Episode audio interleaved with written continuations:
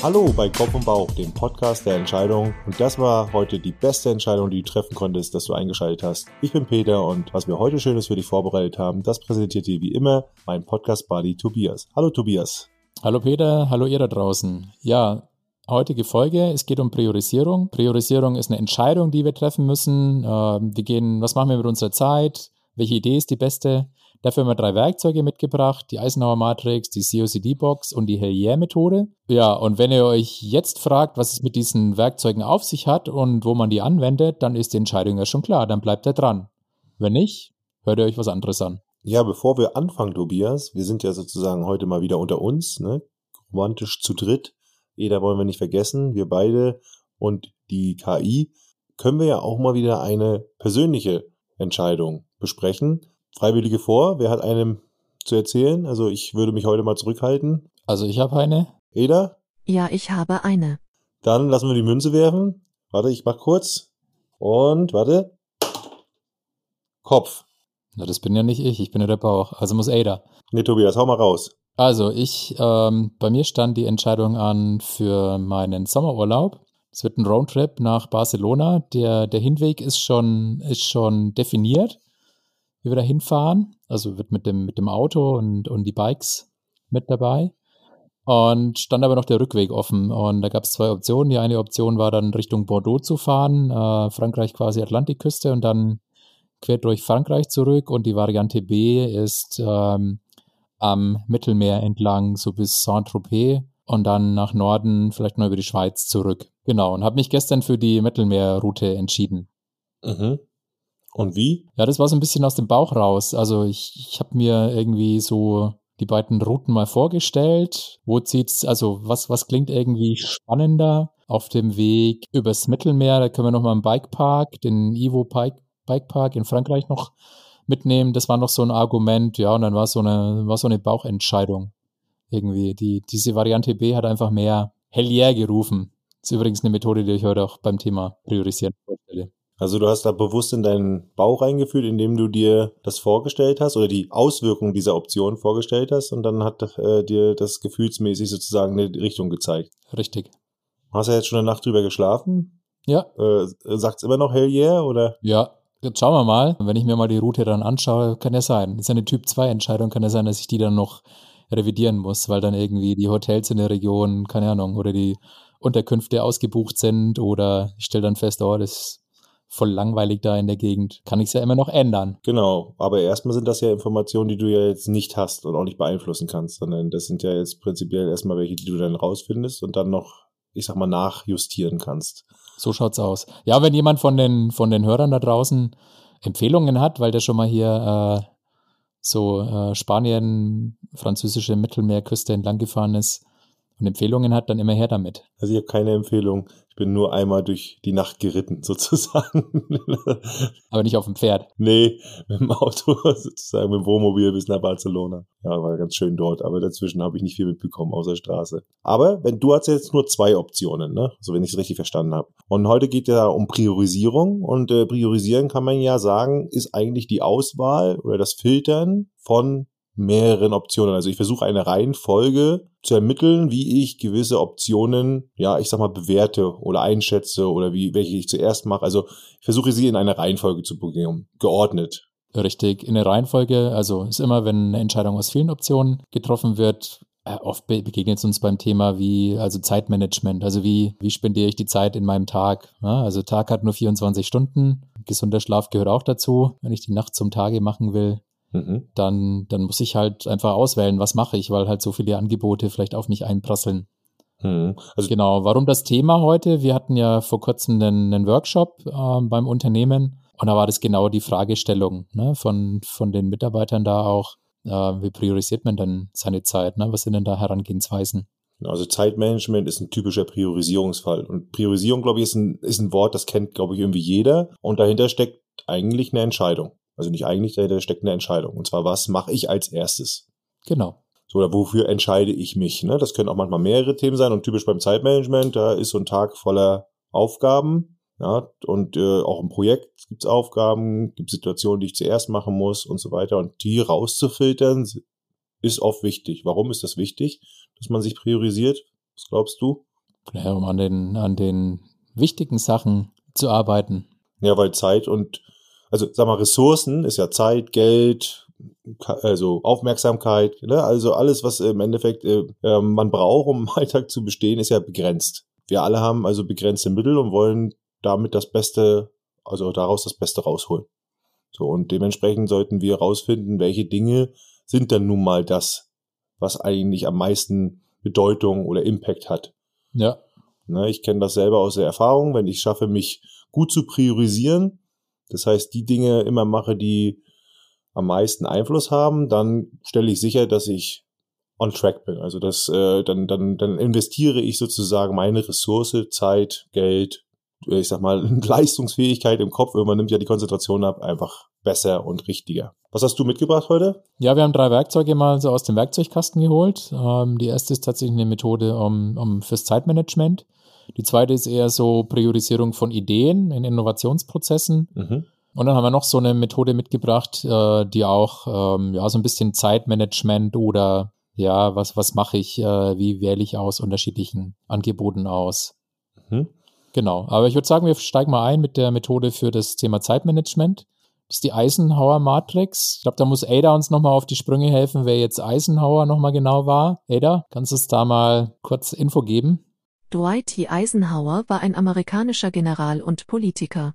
Er wurde 1890 in Texas geboren und diente im Ersten und Zweiten Weltkrieg, wo er als Oberbefehlshaber der alliierten Streitkräfte in Europa im Zweiten Weltkrieg bekannt wurde. Nach dem Krieg diente Eisenhower als Präsident der Columbia University, bevor er 1953 als 34. Präsident der Vereinigten Staaten vereidigt wurde.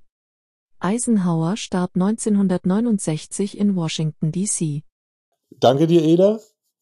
Prinzipiell hat Eisenhower ja folgendes mit der Eisenhower Matrix. Ich glaube, es ist auch für die meisten ein Begriff. Also man hat es schon mal gehört, vielleicht hat man es auch schon mal gesehen.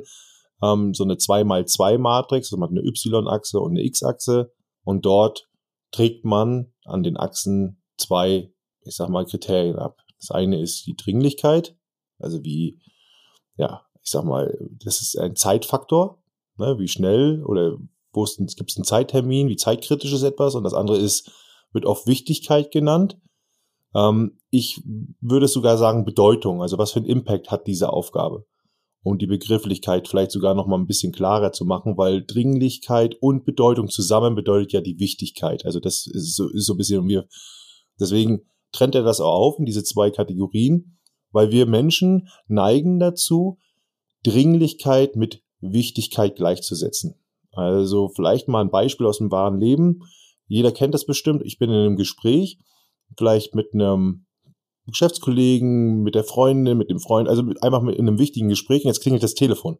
Und dann gehe ich dort ran, weil dieser, dieser, dieses, dieses Telefonat erzeugt durch diesen, durch das Klingeln eine Dringlichkeit, weil wenn das klingelt ja meistens nur so 30 Sekunden oder so. Und wenn dann ich da nicht rangehe, ist das Telefonat oder das Gespräch vielleicht weg. Ich weiß nicht, wer da dran war und so weiter.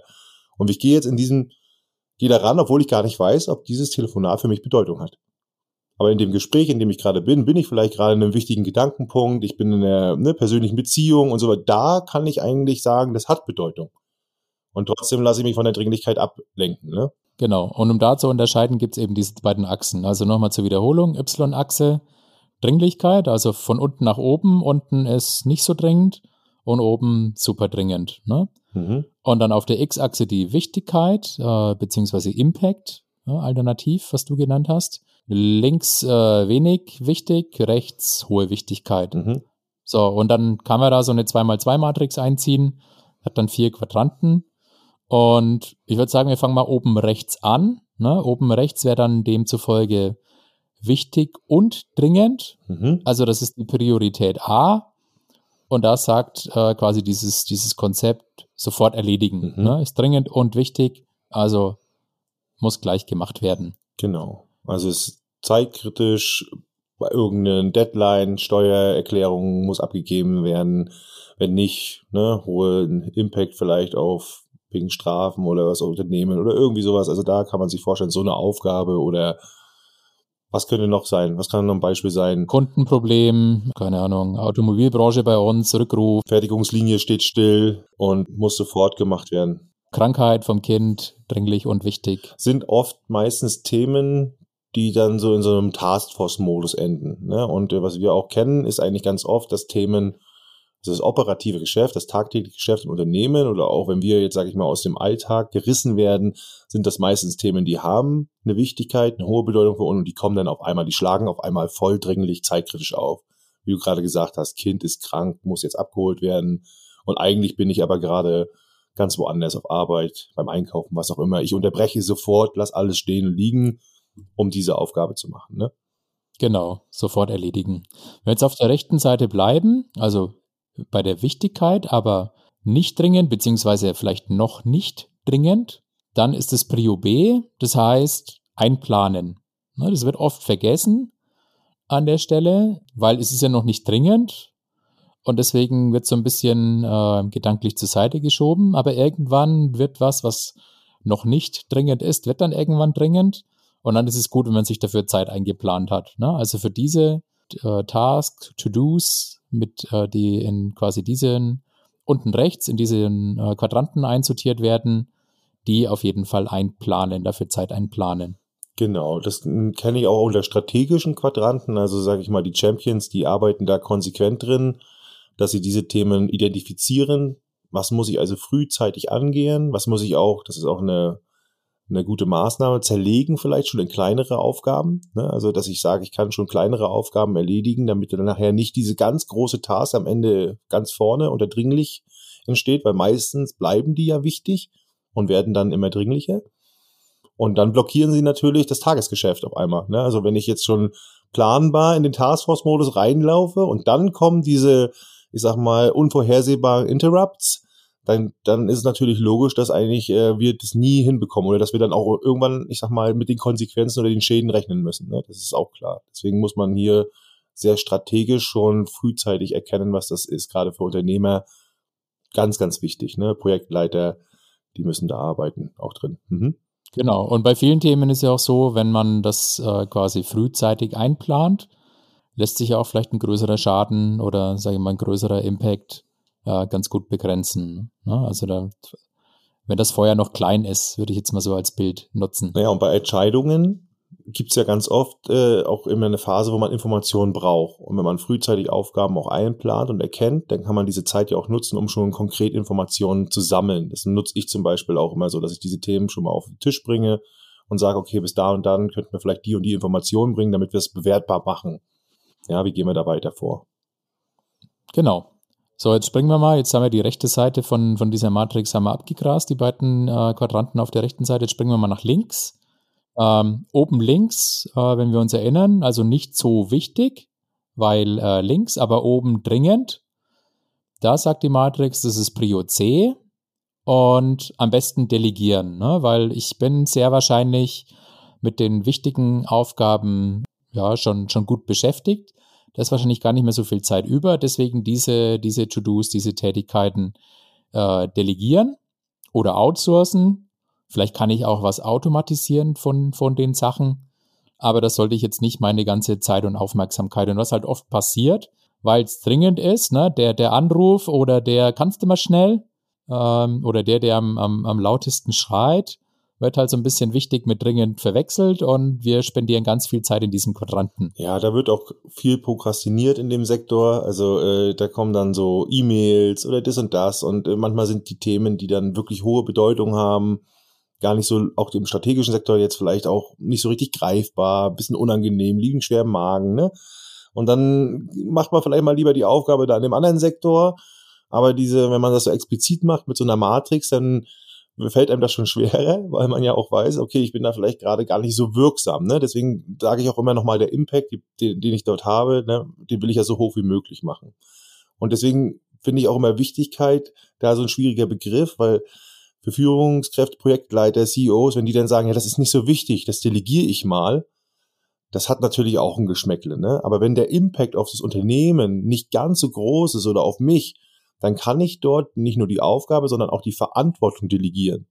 Weil wenn es jetzt vielleicht nicht 100% passt oder auch vielleicht mal dann vielleicht der Mitarbeiter, der Kollege, der Partner, der wem auch immer ich das outsource, das nicht perfekt trifft, dann ist der Schaden nicht so groß. weil ja der Impact auf mein Unternehmen nicht so groß ist, ja.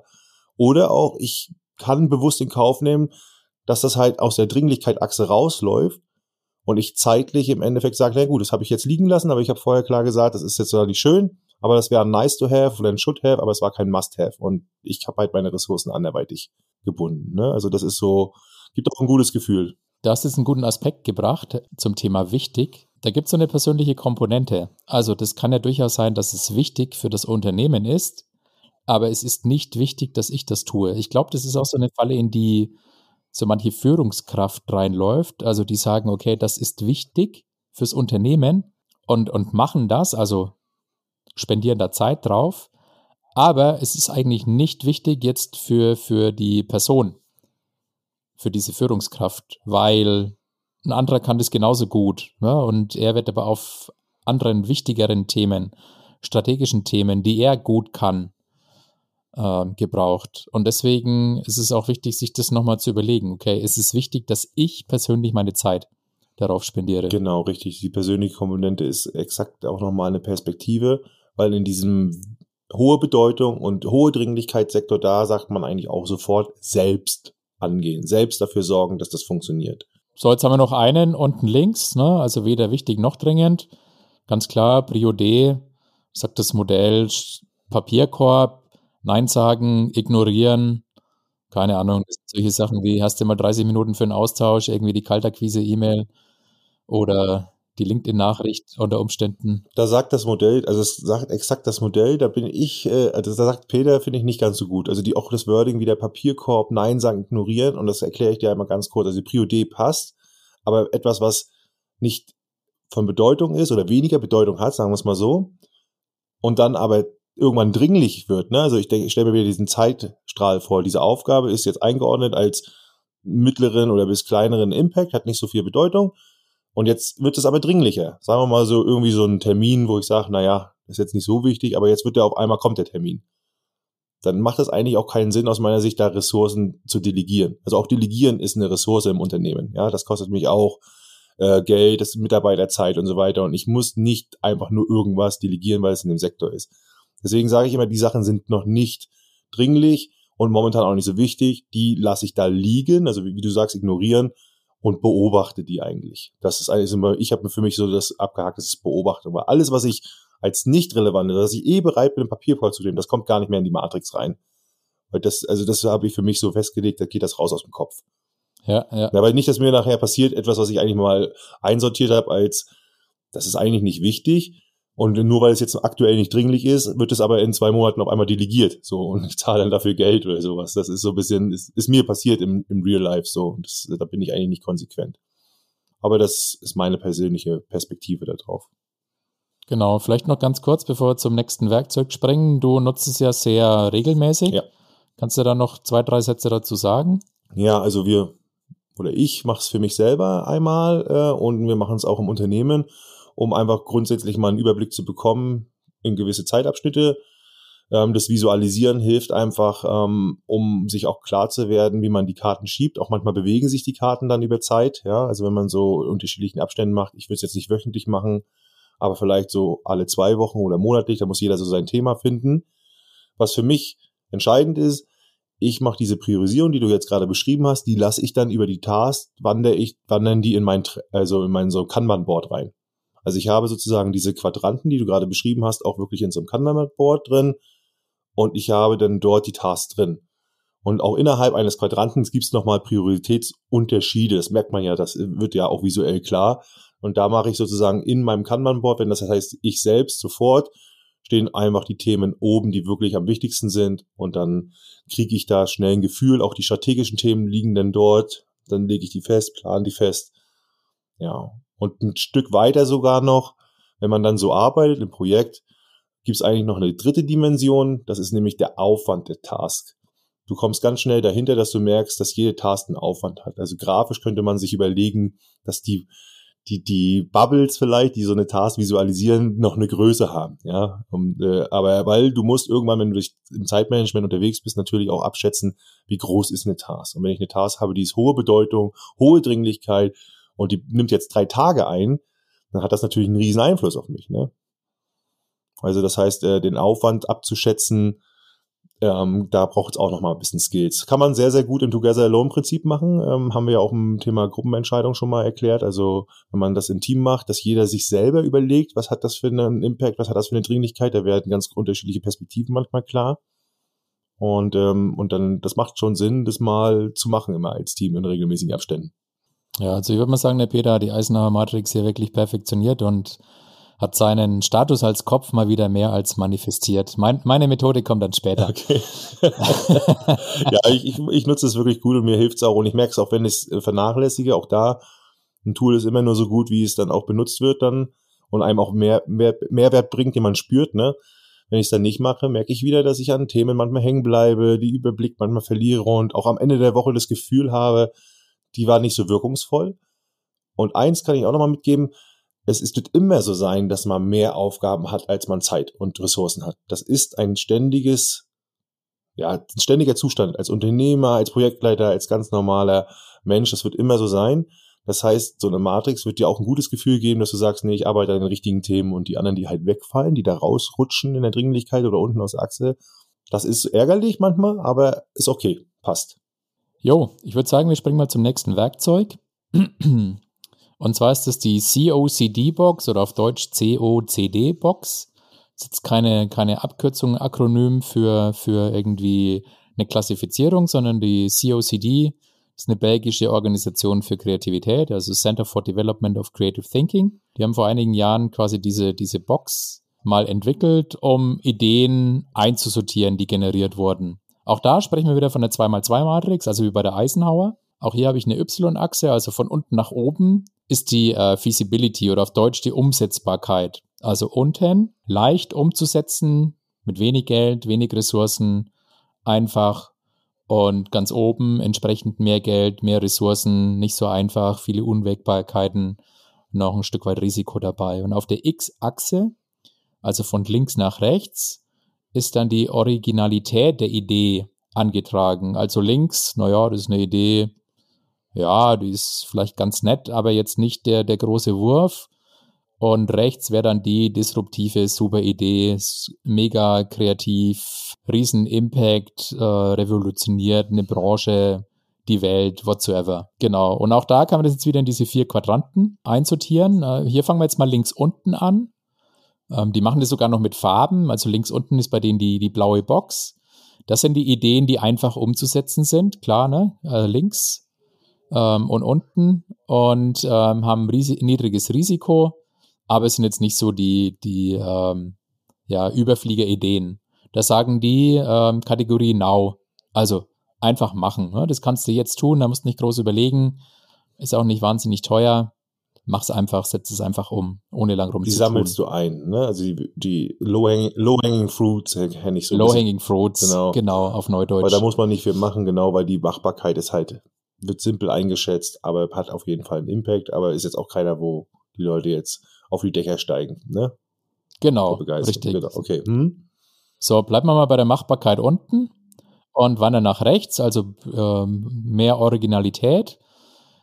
Die nennen die die rote Box, also rechts unten.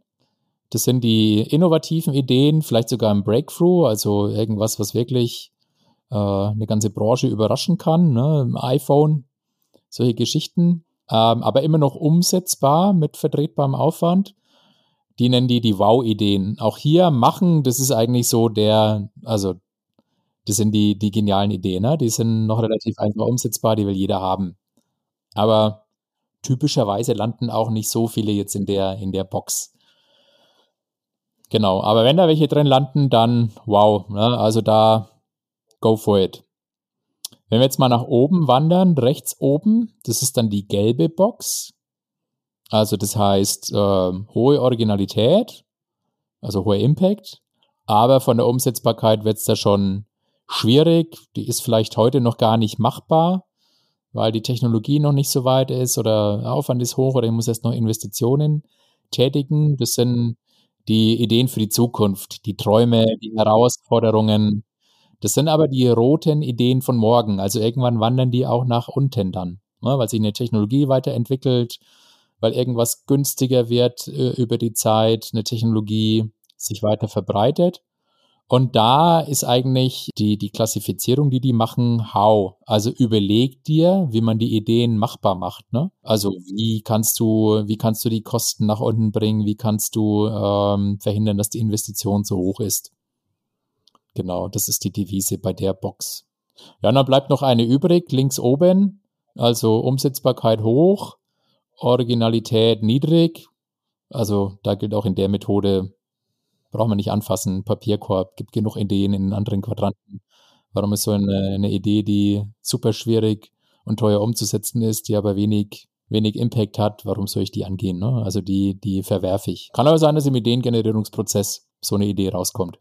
Ja, sehr gut. Also ich finde, das ist vor allen Dingen eine sehr gute Methode, so wenn man im Brainstorming mal dabei ist, irgendwie einfach äh, erstmal die Ideen zu klassifizieren Oftmals entstehen daraus ja nochmal neute, weitere Fragen, gerade aus dem How-Quadranten, ne, also dieses Now, Wow, How, lässt sich ja ganz gut äh, so merken. Aus dem How-Quadranten entstehen ja dann nochmal neue kreative Fragen. Wie kann ich jetzt im Endeffekt diese Machbarkeit erreichen? Kann ich da genial einfache Lösungen, um diese Ideen von How in Wow zu bringen? Ne? Weil es macht ja Sinn an dieser, das ist ja das Ziel, wenn es um Ideenfindung geht, eigentlich diese innovativen, kreativen Ideen umsetzbar zu schaffen. Genau. Jetzt kann man sich natürlich fragen, äh, wieso priorisieren? Ne? Dann generiere ich halt einfach weniger Ideen, da muss ich nicht priorisieren. Das ist halt quasi der Denkfehler, wenn ich natürlich nur wenige Ideen generiere, sind nicht notwendigerweise die Wow-Ideen dabei. Ne? Dann habe ich vielleicht so zwei, drei Now-Ideen, ja, die sind okay, kann ich machen. Einfach umzusetzen, niedriges Risiko, aber die haben halt vielleicht nicht den riesen Impact. Ne? Also selten ist die erste Idee die beste. Genau, also im typischen, ich sag mal, äh, eine Kreativitätsphase, das, die kann ich ja nicht einfach anklicken und dann ist die Lösung da, sondern das nennt man ja divergieren, da muss man mental auch Schranken abbauen und Barrieren runterfahren, auch mal anders denken, manchmal outside the box, manchmal, das kommt immer ein bisschen auf die Randbedingungen auch, auch inside the box. Das ist ganz unterschiedlich, aber erstmal geht es darum, möglichst viele Ideen zu haben und dann muss man in die Phase des Divergieren, also wieder diese Eigengrenzen, weil keiner hat wieder Zeit, Geld, also Ressourcen, alle Ideen auszuprobieren. Das heißt, ich möchte eigentlich Kreativität schaffen, möglichst viele Ideen machen und dann wieder sie filtern, priorisieren. Auf paar wenige, die umsetzbar sind. Genau, perfekt. Und dafür nutzt man, kann man das sehr gut nutzen. Machen wir äh, eigentlich tagtäglich auch nochmal mit anderen Methoden, aber das ist eine super. Wir haben es auch schon mal zusammen gemacht, kann ich mich dran erinnern. Du hast es mal mitgebracht, ne? Ja, wie wir theoretisch äh, äh, auch äh, Content äh, für den Podcast, glaube ich, äh, generieren. Ne? Auch hier, was ich noch sagen will, äh, wieder, man sieht wieder auch so eine 2x2-Matrix. Ne? Das ist jetzt nichts, ist jetzt kein komplexes Tool, ne? aber diese Einfachheit macht sie halt super anwendbar und hilft halt irgendwie schon mal in zwei Hauptkriterien zu unterscheiden. Und da kann man auch, wenn man anders priorisieren will, auch andere Sachen an die Achse ranschreiben. Ja, manchmal sind es auch andere Kriterien. Ja, manchmal ist es vielleicht auch vielleicht nicht nur die Umsetzbarkeit, sondern dann kann es halt auch der Kundenwert sein. Oder der Kundenwert im Vergleich zum unternehmerischen Aufwand. Also wie auch immer das ist, Kosten, ähm, Zeit, ne, und so weiter. Also da gibt es schon unterschiedliche Metriken oder auch Kriterien, Maßstäbe haben wir es ja auch mal genannt, die man da anlegen kann. Aber diese COCD-Box, so wie du sie beschrieben hast, ein super Tool ich glaube, beide Matrizen können wir ja eigentlich mal so als, äh, ja, machen wir dann mal als äh, Giveaway in, bei uns bei LinkedIn einfach mal einen Post, dass man auch mal sieht, wie das aussehen kann, ne? Genau, das können wir gerne so machen. Gut. Und dann haben wir noch Werkzeug 3. Das musst du mir auch mal erklären. Das kenne ich auch nur vom Lesen her, aber jetzt erklärst du mir das selber auch nochmal. Ja, genau. Also, habe ich nicht erfunden. Ähm, ich bin da auch zufällig drüber gestolpert. Ich habe das aus einem anderen Podcast. Äh, Miss Moneypenny, die macht Finanztipps äh, für, für Frauen. Können natürlich auch Männer hören, den Miss Moneypenny Podcast. Und die hat in einer ihrer frühen Folgen, ist schon ein paar, paar Monate oder sogar Jährchen her, hat die diese Methode vorgestellt. Und zwar ist es die Hell Yeah Methode. Die kommt ursprünglich von Derek Sivers. Also das, ähm, ja, so ein Management-Berater Genau, und der hat so einen Slogan genannt, There's no more yes. It's either hell yeah or no. Also was heißt das? Also stell dir vor, du stehst vor einer Entscheidung, ob du etwas tun solltest oder nicht. Na, also gehe ich zu dieser Party oder keine Ahnung, heute Abend kann mit, mit der Freundin essen gehen und gleichzeitig findet aber der Elternbeirat in der Schule statt. Ja? Und dann sagt der, dann hör mal in dich hinein und hörst du ein Hell yeah, dann tu es und wenn du aber kein lautes Hell yes hörst, dann sag nein. Ne? Also Elternabend sagst du, ja, müsste ich schon mal hin, dann wäre das äh, nach Derek Sivers, nach der Methode, wäre das ein Nein, ne? weil müsste ich schon mal hin. Das ist ja kein Hell yeah. Wenn du aber sagst, hey, da freue ich mich drauf, weil heute geht's drum, das Sommerfest irgendwie vorzubereiten und Sommerfest ist so das Highlight des Jahres, das ist ein Hell yeah, dann geh hin. Das finde ich irgendwie cool. Also prinzipiell keine, keine, keine wirklichen Mittel. Keine halben Sachen. Ja, oder, oder keine Mittel, mittelgeilen Sachen. Ja, oder so, so halbgares Zeug, sondern nur entweder richtig Bock oder nee, weglassen. Ne? Ist jetzt gerade fürs Privatleben zum Beispiel mal richtig cool, aber kann auch fürs Unternehmen total cool sein. Also wenn wir jetzt sagen, was ist das neue innovative Projekt, was wir machen, oder welchen, welchen Workshop wollen wir als Team machen, welche gemeinsame Sache, also entweder schreien alle Hell yeah, natürlich in der Gruppe dann schwieriger, dieses mittlere Hell yeah rauszufinden, aber entweder schreiben wir alle Hell yeah und fühlen das auch so, oder wir lassen es lieber, weil nicht, dass wir nachher so ein, ja, so eine 5 oder irgendwie so, also so eine mittlere Nummer haben. Also jetzt habe ich schon vor, vorweg gesagt, äh, wie wird das bemessen? Wie machst du das? Ja, man kann, also man kann das entweder binär machen, ne? also hell yeah or, or no, also wirklich schwarz-weiß. Man kann das aber noch ein bisschen abwandeln, eine Skala draus machen, ne? also so 10 ist das maximale hell yeah. Äh, da, dafür würde ich, keine Ahnung, äh, dafür würde ich mein Geldbeutel aufmachen und alles Geld irgendwie rausfeuern für dieses Ding und null ist so null Bock, ey, bleib mir weg damit, damit kannst mich jagen. Ne? Und in der Folge von Miss Moneypenny, die hat dann auch noch so eine Regel genommen, wenn man so eine Zehner-Skala macht, man darf keine sieben vergeben. Ne, damit will die quasi so dieses Mittelmaß ein bisschen rausnehmen. Ne? Aber so eine 6, 7, ja, ist schon ganz okay, aber halt auch nicht, nicht irgendwie der, der Knüller. Und die sagt, okay, 8, 9, 10, do it. 7 darfst du nicht vergeben und alles, was dann 6, 5, 4, 3, 2, 1, 0 Richtung 0 Bock geht, lass es sein. Ja, das erinnert mich an diese, äh, wie heißt das, Likert oder Likert-Skala. Das wird ganz oft eingesetzt, auch bei Kundenbefragungen, mit so geschlossenen Fragen und dann über, fragt man, wie hat's dir gefallen? Von 0 bis 10 und da gibt's auch, also wenn das nicht acht, neun oder zehn ist, dann weiß man, der Kunde wird es nicht nochmal weitermachen. Also es muss wirklich ein, ich sag mal, deutlicher, signifikantes Ja sein, dass er das gut fand, weil ansonsten kann dazwischen sein, ja, so mittelmäßig, dann tendiert er vielleicht dazu, aber wird dann von sich Sachen abgelenkt und natürlich, wenn er da irgendwie bei 0 bis 4 rumläuft, dann hat er eigentlich gar keinen Bock und wird definitiv Nein sagen. Ne? Also das ist dieses wirkliche, das wird dann auch toll. Ja, finde ich, finde ich gut. Also das gefällt mir. Gibt's einen Haken? Ja, und weil du vorhin, weil du vorhin Together Alone angesprochen hast, kannst du dich an die Folge erinnern mit Together Alone, da hatten wir diese Weihnachtsfeier, ne, mit dem Go-Kart. Stimmt. Ja, habe ich erzählt, genau. Da hat's ja wirklich nur beim Chef Hellier gemacht. Da ne? hat's nur beim Chef Hellier gemacht, genau. Und bei allen anderen so, hell no. hell no, genau, richtig. Ja, könnte man wunderbar machen. Ne? Also kann theoretisch jeder einen Hellier oder einen No-Zettel hoch aber dieses, ich glaube, was wichtig ist, dass man versteht, was Hell yeah heißt. Also Hell yeah heißt nicht Ja oder Nein, sondern äh, es heißt einem wirklich Ja, Ja. Also das muss wirklich so ein so ein Gefühl sein. Also bei dir, bei der Route war es bei dir nicht so, oh ja, das ist das ist ein bisschen besser, sondern die Route, das will ich. Genau. Ja, das finde ich gut. Jetzt habe ich aber dann noch so ein kleines äh, Warnschildchen bei dieser Methode. Die kann so ein bisschen dafür sorgen, also wenn man die anwendet, dass man in seiner Komfortzone verweilt. Ne? Also manchmal gibt es ja so Dinge, da ruft sie am Anfang nicht gleich Hell yeah. Ja? Und dann würdest du sagen, okay, it's, it's not a Hell yeah, it's a no. Und du sagst, okay, don't do it, mache ich nicht. Mhm.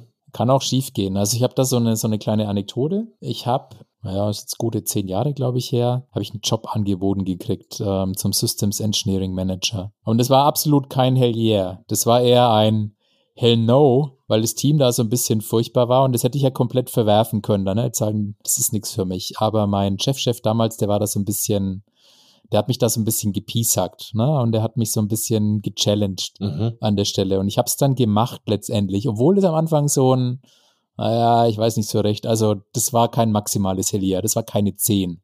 Und ich habe das nie bereut. Also, das war eigentlich sogar eine richtig geile Entscheidung, das zu tun. Obwohl es nicht so, so ein Hellier-Gefühl von Anfang an war. Also das wäre für mich so das Gegenbeispiel. Na naja, gut, man muss natürlich wissen, dass bestimmte Sachen sich vielleicht auch erst dann ähm, herausstellen, dass es besonders gut sein kann, wenn man es vielleicht macht. Ne? Also gewisse Informationen sind eben äh, nicht sofort zur Verfügung. Gerade wenn du es, äh, haben ja alle diese Methoden auch irgendwie gemein. Sie sind subjektive Bewertungen. Also wir bewerten das aus unserer Perspektive und das können wir immer nur anhand unserer Informationslage, unserer Erfahrungswerte und so weiter machen.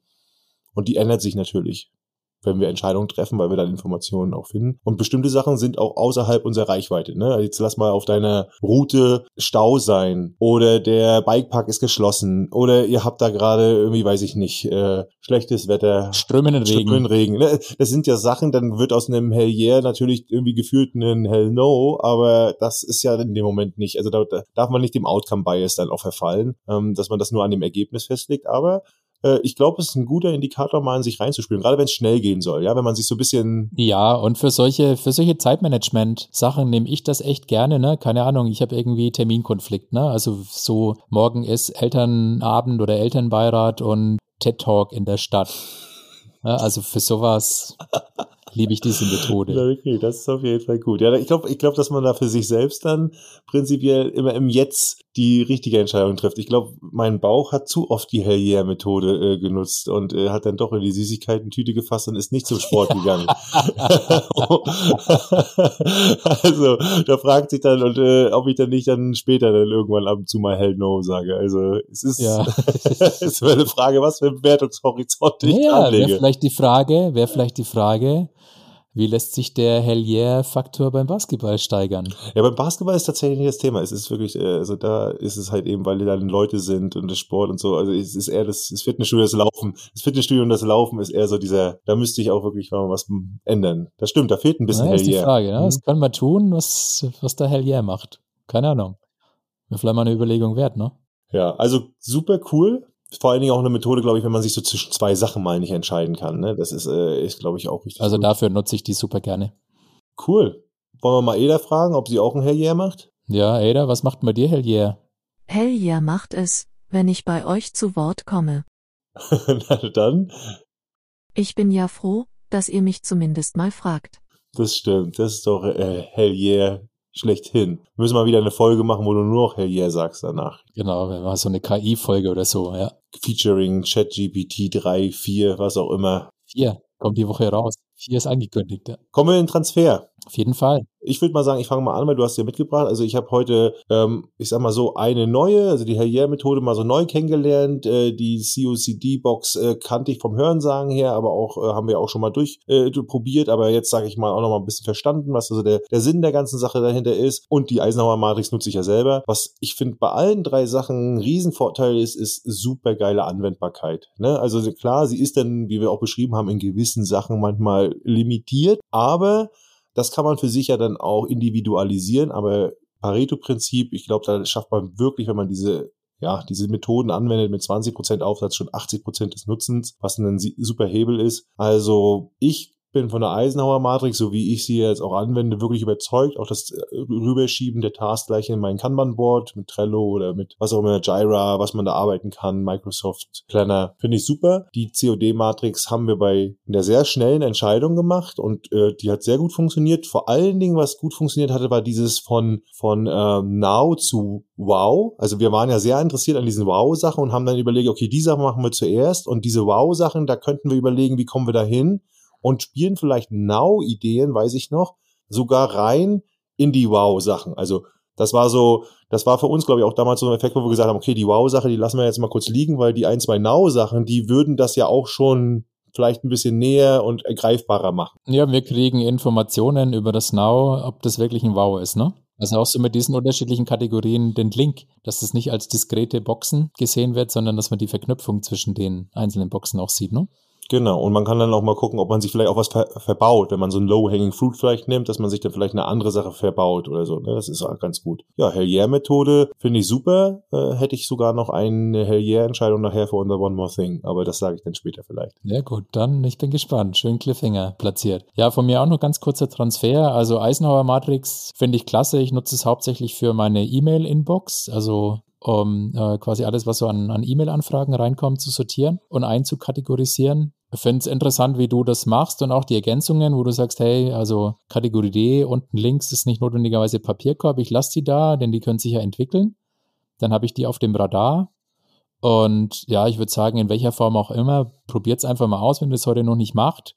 Das muss jetzt nicht fancy sein, also wartet da nicht, das zu tun, bis ihr irgendwie ein Trello oder ein Kanban-Tool oder bis ihr das so ausgefuchst macht wie Peter, macht's einfach mal auf ein Blatt Papier und äh, schreibt aus eurem Kopf mal so die, die Sachen, die gerade so rumschweren als To-Dos. Auch das ist schon eine hilfreiche Übung, um so ein bisschen Klarheit zu kriegen. Genau, also wir können da auch dann sicherlich was verlinken oder kommt einfach unser Profil auf LinkedIn, äh, vernetzt euch bei uns da bei Kopf und Bauch, dann ähm, posten wir da oder pinnen da was an bei uns. Äh, ich habe nämlich so ein, ja, so ein Dokument, das ist ein A4-Blatt, den könnt ihr ins OneNote oder wo auch immer ausdrucken. Das habe ich immer da, das drucke ich mir einfach aus und da zeichne ich rein. Also das ist diese Matrix, die ist sozusagen schon vorgegeben und das, ja, das ist einfach einfacher geht's nicht. Ja, ich würde auch sagen, und wir machen dann über die nächste Zeit vielleicht auch mal das ein oder andere Beispiel. Ne? Also ich glaube, die können wir immer mal wieder hervorholen, die, die Tools. Ja, ich würde sagen, das war's für heute, oder? Ja, aber ganz klar, was gehen wir mit? Machen ist King. Also die Dinger muss man machen.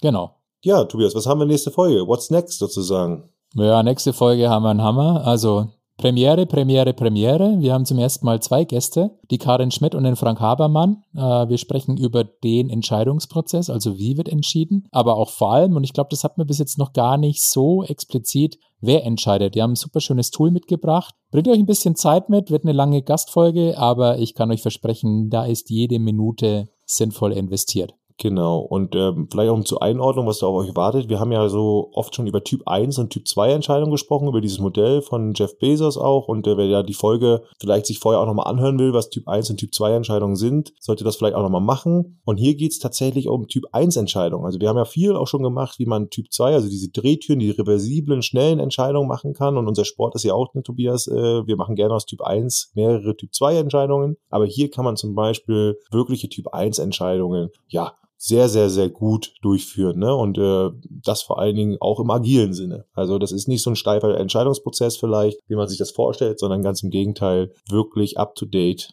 Sehr, sehr gut. Kann ich sehr gut empfehlen. Und auch in Summe lustige, lustiges Paar. Absolut. Ja, und wenn wir jetzt äh, Interesse gemacht haben auf diese Folge und ihr die nicht verpassen wollt, dann folgt unserem Podcast. Wie immer, Spotify, Apple, Google, Amazon, Deezer. Abonniert uns, drückt die Glocke, Schreibt uns gerne auf LinkedIn an. Unsere Profile sind in den Show Notes. Gebt uns auf den Plattformen Feedback. Ihr könnt uns da eine Sternebewertung hinterlassen, gerne auch mal eine Rezension schreiben. Und auch heute wieder Werbung für unseren Entscheidungsdomian, Nachrichten und Zuschriften gerne in unsere E-Mail-Adresse. Ja, das war Kopf und Bauch, der Podcast der Entscheidungen. Und zum Ende, wie immer, One More Thing. Und der Peter hat ja schon den Cliffhanger platziert. Dann schieß mal los. Genau, und ich habe zwar eben gerade in unseren Redaktionsplan geguckt und ähm, wenn diese Folge rauskommt, sozusagen stehe ich vor meiner absoluten Hell Yeah Entscheidung, die ich mit auf der Skala der Hell Yeah Skala auf jeden Fall von 0 bis 10 mit einer 11 beantworten werde. Nämlich ich werde dann heiraten und da schreit's aus mir sowas von Hell Yeah raus und äh, ich freue mich dann schon, äh, in der nächsten Folge vielleicht davon zu berichten. Sehr schön. Auf Wiedersehen, macht's gut. Ciao, ciao.